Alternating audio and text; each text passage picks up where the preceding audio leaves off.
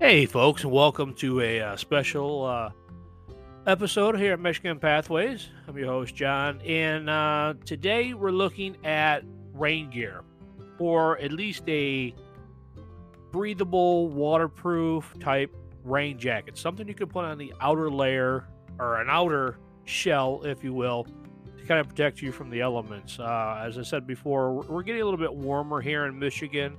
It's a good time to get out, but remember it's that layering, folks. You definitely want to have a, a good layer system. And there's all kinds of videos and tutorials out there that can show you a really good way of, of doing all this. But with that being said, um, if you're new to the show and such like that, I'm a Columbia fan. They are really good material.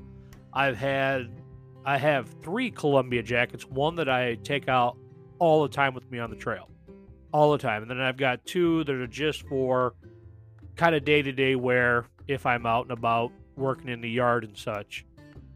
So the um, also, I know in Birch Run they have the outlet malls. They have Columbia there.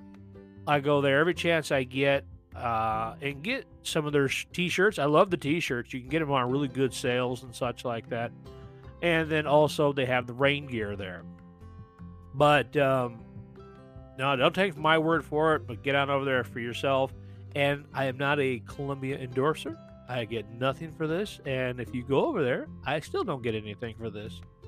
But you'll get a really great deal on a lot of great uh, material and uh, clothing items. So definitely want to take a look at. So I've got three of them here today and um, say two of them are Columbias, and two were ones that someone had sent to me as far as lightweight. One is a Rab Fathom Phantom pull on.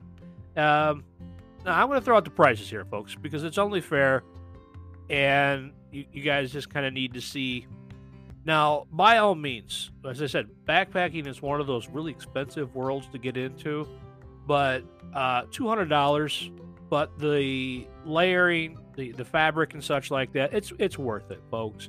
If you're looking for high end you know you're going to be out there and you know it's going to be rainy and nasty especially if you're in the pacific northwest and such and you're doing the uh, pacific crest we're hearing these are really good jackets. Also the patagonia uh, torrid shell if I'm, not, if I'm saying that right that is uh, going back to the Fathom, that's 3.1 ounce, uh, that whole entire jacket.